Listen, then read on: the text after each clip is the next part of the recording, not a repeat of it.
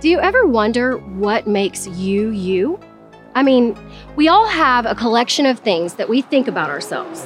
And then there are things that other people say about us. And then there are things that we've accomplished and done in life. And then there are the other things that we've done in our life that we don't want others to know about. And it's just all a big mess. How can I really know what's true about me? Am I what my children or grandchildren say about me? Or am I what strangers or even my enemies think about me? Am I best defined by my most amazing accomplishments or my worst regret? Now, maybe this is a question that isn't very important to you right now, but at some point it will be. When your career ends unexpectedly, or when your family doesn't turn out like you thought it would, or when your life becomes a story that you never saw coming, it is natural to question what does this mean about me? Is this what my life is going to be? And who am I in the midst of this? But it could be that it wasn't failure that left you with doubts, it was success.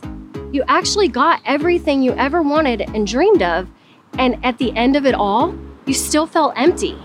All the success did not make you feel like a success. Jim Carrey, who at one point in his career was one of the highest paid actors in the world, once said, I think everyone should get rich and famous and do everything they ever dreamed of so that they can see it's not the answer. So, whether it's success or failure or something else entirely that has you questioning, in this video, we are going to be exploring who we are at the core of our being. And to do that, we are going to look at what Jesus has to say about us. Because throughout this video series, we have been exploring what the words Jesus loves me means for our lives. And today, we've come to the final word, me. What does it mean to be me? stripped of all my successes and failures and what everyone thinks about me. What does it mean that Jesus loves me? And even if you're not sure you believe Jesus is who he says he is, I hope that you'll stick around because here at Community Christian Anywhere, we believe that no matter what you think about God, He can't stop thinking about you. He is for you, and He has a life of meaning and love in mind for you. And it's all centered around us learning how to love everyone always, just as Jesus has loved us. And I am so excited that you're joining us for this journey. Hi, my name is Heidi, and welcome to Community Christian Anywhere.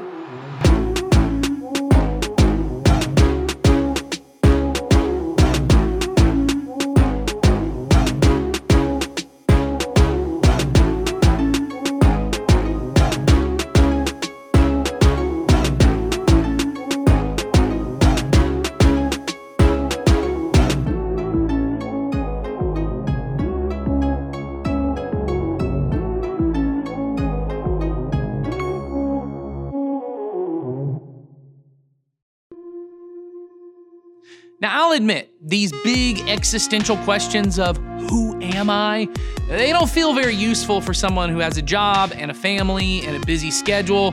We can't all be pondering the nature of life and the human mind. Some of us have to work in the morning. So, even though I know it probably feels like none of this is very practical, I think it is. Maybe not in the small day to day activities of grocery shopping and deciding how much screen time your kids should have, but in the big issues, it's impossible to ignore. For example, if I believe life is just some kind of cosmic accident, and so there's nothing special about humanity over any other creature on Earth, I can believe that and still be a kind and caring husband and father. I can still be a responsible neighbor and coworker and member of society. In fact, I just want to say it's pretty irresponsible for Christians to say that if you don't believe as we believe, you can't be a kind and caring person. I mean, if you give it some real, serious adult thought, you'll see that's not true. But I think on the other hand, if you give it some real adult thought, you can see how the belief that you are nothing more than just a collection of skin and bone and brain chemistry, that's going to affect how you think about your enemies or those who've wronged you or someone who has different political beliefs and they're offensive or even despicable to you. Because if you take the belief that there's nothing sacred about humanity far enough, then we really are living in an us versus them, the ends justify the means kind of society. And then, really, whatever I need to do to protect the good guys or innocent people from the bad guys, well, that's acceptable. But we all know it kind of breaks down eventually because at some point, whatever I need to do to protect innocent people or the good guys leads me to stop being so innocent and one of the good guys. Right? And there has to be a line somewhere where my ends don't protect me from my means. Once again, you may not spend a lot of time pondering human nature, but you have spent a lot of time thinking about your nature. You've had sleepless nights playing back memories that you wish you could forget, and secrets you hope no one finds out about, and words you wish you could take back. And you've wondered in those moments what if I'm not one of the good guys? What if I'm not any better than my worst moments? Because if I'm just the result of a cosmic accident, then I'm not really much more than the collection of my words and my actions. And if the bad outweighs the good, then what am I? And I want to be clear this isn't about whether or not you believe in evolution as the scientific process that life developed on this planet. I know that since we're a church, you're probably trying to figure out whether we think that you have to believe that the biblical account of creation in Genesis is a play by play scientific explanation for the creation of the world or not. And so let me say that you don't. You can believe that life was created in a literal six days or millions of years and still be a faithful follower of Jesus. The issue isn't how human life began, but who created humanity why. Because the why is so important to your life, and the biblical account of creation, really of all human history, in my opinion, offers the best explanation for why we exist and how we resolve all the good and evil, all the beauty and pain that exists in our world and in ourselves.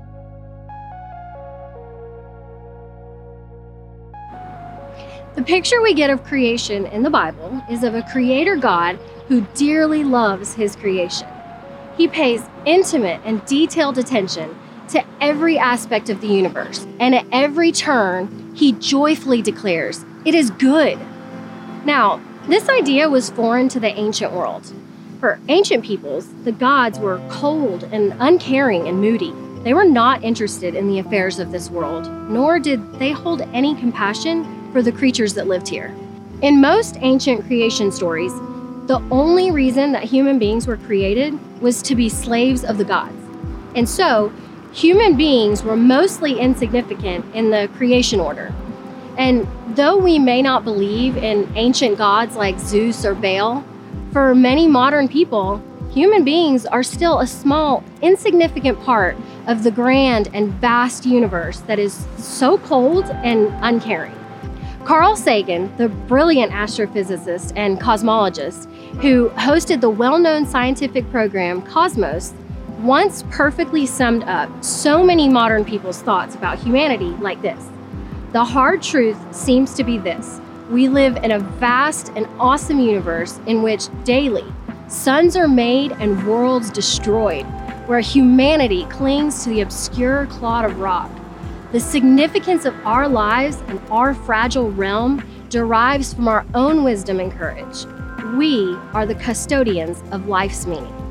But from the very first pages of the Bible, God explains the nature of humanity as being like his own. Unlike other ancient creation narratives, the Hebrew scripture depicts humanity not as slaves created to serve cruel and temperamental gods, but as precious children that were carefully crafted to reflect the image of God and partner with Him in ruling His creation. Here's how the Genesis poem of creation describes God's creation of humanity. So, God created mankind in His own image. In the image of God, He created them. Male and female, He created them. This was a completely new idea to the ancient world. Human beings are not insignificant creatures of little more importance than a farm animal, but they are divinely precious creatures made in the image of God. In the ancient world, the only people described as being the image of gods were kings and rulers. And this is why they had authority to rule to whatever degree of cruelty or kindness they decided. Because unlike the rest of humanity that was made to serve, the kings were made in the image of gods themselves. This is how slavery and oppression and violence against women and children were justified. The gods ordained it because the kings ordained it. But the Hebrew scriptures seem to state that all people were made in the image of a good and loving God, male and female, young and old. All people are made in his image, and so all people have inherent dignity and worth because they were all, as the Hebrew scripture put it, knit together in their mother's womb by God Himself. This is the kind of care and attention to detail God put into human beings. He is not distant or disinterested in our lives. He loves us, He wants to partner with us. It was revolutionary then, but it still is today. This means that you are not a mistake. Your life is not insignificant it is not meaningless. You are made in the good image of the God who loves you more than you could ever imagine. Everything that is good and beautiful about you comes from God, and you were made with a purpose. In the Genesis story, God said, let us make mankind in our image, in our likeness, so that they may rule over the fish in the sea and the birds in the sky, over the livestock and all the wild animals, and over all the creatures that move along the ground. Just as ancient kings took their authority to rule from being the image of the gods, the God of the Bible gave authority to humanity, his image, to rule over his creation. God designed us to be co rulers over creation with Him. He wanted us to take care of this world and one another, and this is one way that we can see we are different than the rest of God's created world. There was a movie that came out in 2012 called Big Miracle. It was the true story of the 1988 international effort to rescue these two gray whales that were trapped in ice near Point Barrow, Alaska. The movie shows how all these environmental groups and the oil industry and the military and the news media and the native peoples of Alaska, they all band together to save these whales. And even though we know there were probably ulterior motives that are at play in this, it's still a very heartwarming tale because there's something in many of us when there are helpless animals in trouble that say, we gotta go save those whales. But the reverse of that is not true. There's never been a time when a little girl has fallen down a well and a group of whales get together and are like, hey guys, did you hear about the little humans trapped in the well? We gotta go save those little humans. You don't ever see whales protesting outside the well like, whales against whales, whales against whales. And I know it's a silly example, but you get my point. Human beings have this desire to care for the beautiful creation God has given us, and it's because it's what we were put here to do. But even more than just animals in nature, we have a desire within us to care for one another. We long to care for those who can't even help us in return. Starving children, people with mental disabilities. Our hearts are they're filled with compassion because this is the image of God that has been stamped on us. We know that those who have power and the ability to help that they should help those who can't help themselves. This is good and beautiful and it comes from God. So who are you? You are an image bearer of God. You were made in goodness to share his goodness with the world around you. But that's not all that's true about us. We aren't just good and beautiful and filled with a divine purpose. We're also selfish and flawed and broken. We're capable of unspeakable evil and cruelty. We have taken the authority that God gave us to rule and we have used it to dominate and abuse and oppress other people that are also made in God's image. And I'm not just talking about evil dictators or history's worst moments. I'm talking about the evil that exists in a high school cafeteria and in your car as you drive to work, and around your kitchen table, talking about the evil that exists in your thoughts and in your words and in what you and I have both done to the people that we love the most. Where does that come from? Is that from God too? No. This one's on us. When you go back to the creation story in Genesis, it becomes clear that God's intention was for humanity to co rule with God for the good of others. But this was all based on what God's definition of good means. And so God put humans in a garden and He told them to rule with Him there. He said, Name the animals and care for the creation, live with God. But do not eat from the tree of the knowledge of good and evil. And the temptation of this tree isn't just, hey, once you tell me not to do something, I really want to do it. The temptation here is that I get to decide for myself how to define good and evil. I get to use the power and authority that God has given me to rule not for the good of others, but for the good of myself, no matter how it affects the good of anyone else. And this is what humanity did. And this was rebellion against God. It was a rejection of His authority to define good, and we took it for ourselves. And this sin brought death and destruction with it, and it has led to all the problems in our world and in our lives. And it's what's led to all the relational dysfunction in our lives as well, because I don't want to just rule my life my way. I kind of want to rule your life my way too. So we use our power to intimidate or manipulate, to force others to give us what we want, or we lie and we cheat and we steal to trick others into getting us what we want. And if we're afraid we won't get what we want, well, then we fight and we scream and we hurt others. And if we feel like we lost getting what we want, well, we take revenge and retaliate and we hold grudges. And every part of our lives has just been corrupted by this sin and desire to rule our lives the way we want and other people's lives the way we want. And all this sin has polluted the good and beautiful image of God in us. We can still see it sometimes, but it's in the midst of the chaos of our broken, sinful nature. And this is why so many of us feel doomed to be nothing more than our worst moments, because it feels impossible to overcome. The bad seems more powerful than the good at times, and that might have been true if not for Jesus. When Jesus came to our world, he was a completely different kind of human. He was the pure, unpolluted image of God. He was good and beautiful and kind in ways that no one had ever seen or has ever seen since. And he had power and authority that no one could understand. I mean, he had power over creation and disease and even death itself. But he never used this power for his own benefit. He always used it for the good of others. He perfectly embodied the image of God and fulfilled God's purpose for humanity to co rule with God for the good of others. And the life of Jesus, and really all of human history, came to its climax at the moment when the power and authority of Jesus was used in the most selfless way. When the perfect image of God went to the cross, laying down his entire life for the image bearers of God who only used their power and authority to destroy and to kill. And in that moment, it felt like, once again, human beings had used their power and authority to define good and evil for themselves, and evil had won as the good and beautiful Son of God was killed at human hands.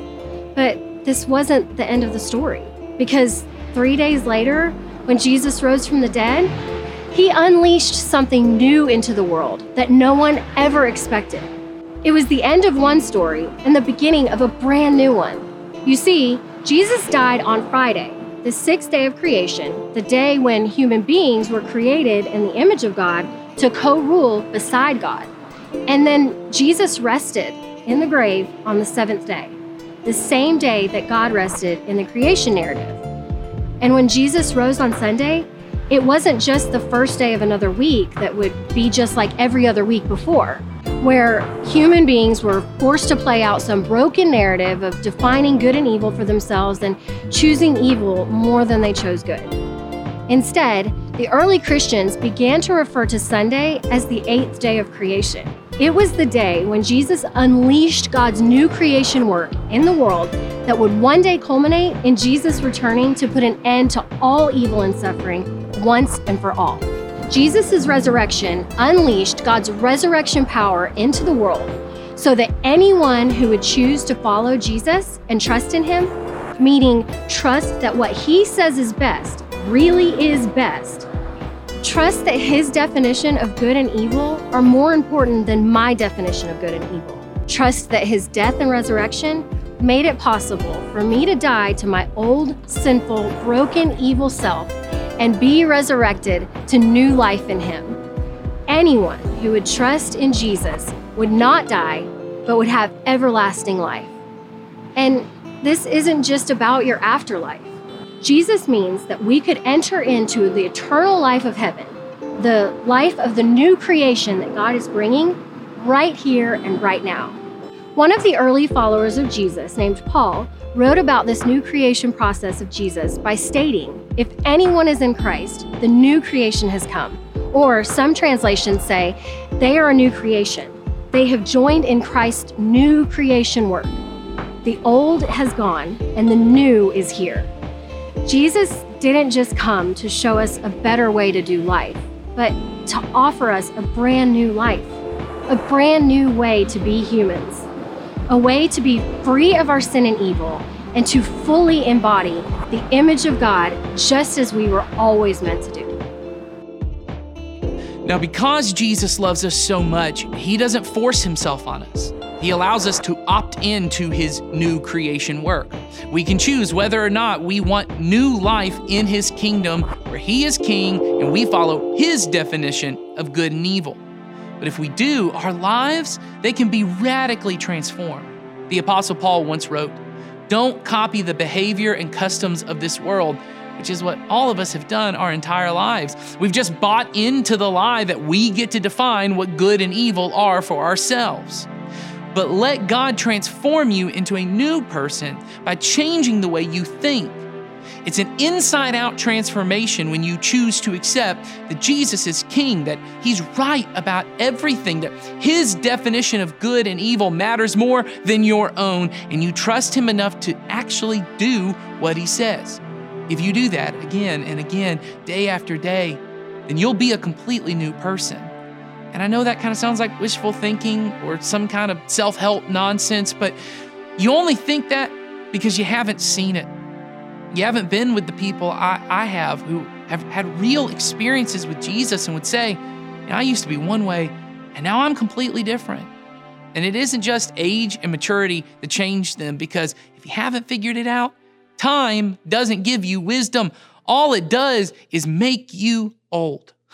But through my relationships here at Community Christian, I know people who were once trapped in patterns of destructive and harmful behavior that wrecked their lives and their integrity and their relationships. But now they live lives of meaning and joy and freely, easily love people who they once would have called their enemies. I know marriages that were filled with infidelity that are now full of love and trust and faithfulness. I know families that were defined by chaos and turmoil and pain, and now they're full of peace and wholeness. And I know my own story. I was once a lustful, porn addicted, bitter, selfish, workaholic liar who hid the truth about myself from everyone, and I hurt those closest to me. But over the past 12 years, Jesus has radically changed me to someone who would be unrecognizable to me or my wife or anyone close to me all those years ago. I have a peace and a genuine compassion and love for others that never existed before. I work to be honest and transparent about my flaws and my failures and to speak the truth even when it costs me something. And I have a relationship with the God who made me where He speaks to me and I speak to him about what we're both doing together. And that's not because I'm older. It's because I've opted into the new creation work of Jesus and He's changing me from the inside out. He's removing all the sin and evil from my life and He's bringing out the beautiful image of God from within me. but it takes daily choosing to trust Him and His definition of good and evil and not my own. It takes renewing my mind and dying to my old ways of being human and being born again into a new life of love in Jesus. And I don't expect this one video to convince you of this. I don't really even think it can. I think the only way you'll be convinced of this is if you step out of isolation and into community. It's why we say around here all the time that church is not meant to be content you consume, but a community you can be committed to because Jesus is not inviting you into a classroom to learn about him. He's inviting you into his new creation work, and a key part of his new creation is this new family of God where we learn what it means to love everyone always together. We practice with each other and then we take it out to the world around us. And if you want to know if the new life of Jesus actually works, then you have to get up close and personal with some people who have seen it work in their lives. And so I'd like to personally invite you to join our community here. You can text the word join to the number you see on screen, and I'd love to talk with you about how we can get you in a community where you can see God's work in action. Or you can go to the website on screen, cccanywhere.com, and click the card that says Join our Facebook group. If you do that, you'll be redirected to our online community where you can connect with others from around the country who are experiencing the new life of love that Jesus offers. Do not end this video without taking a step because Jesus is offering you a new way to be you, the you that you were always meant to be, a you that isn't a mixture of good and bad, but a you that is a mixture of God and you. It's a beautiful thing, but you need a community to help you figure it out. So reach out right now and we'll walk with you. But as you leave today, I hope you know that no matter what you choose or what you think about God, He can't stop thinking about you.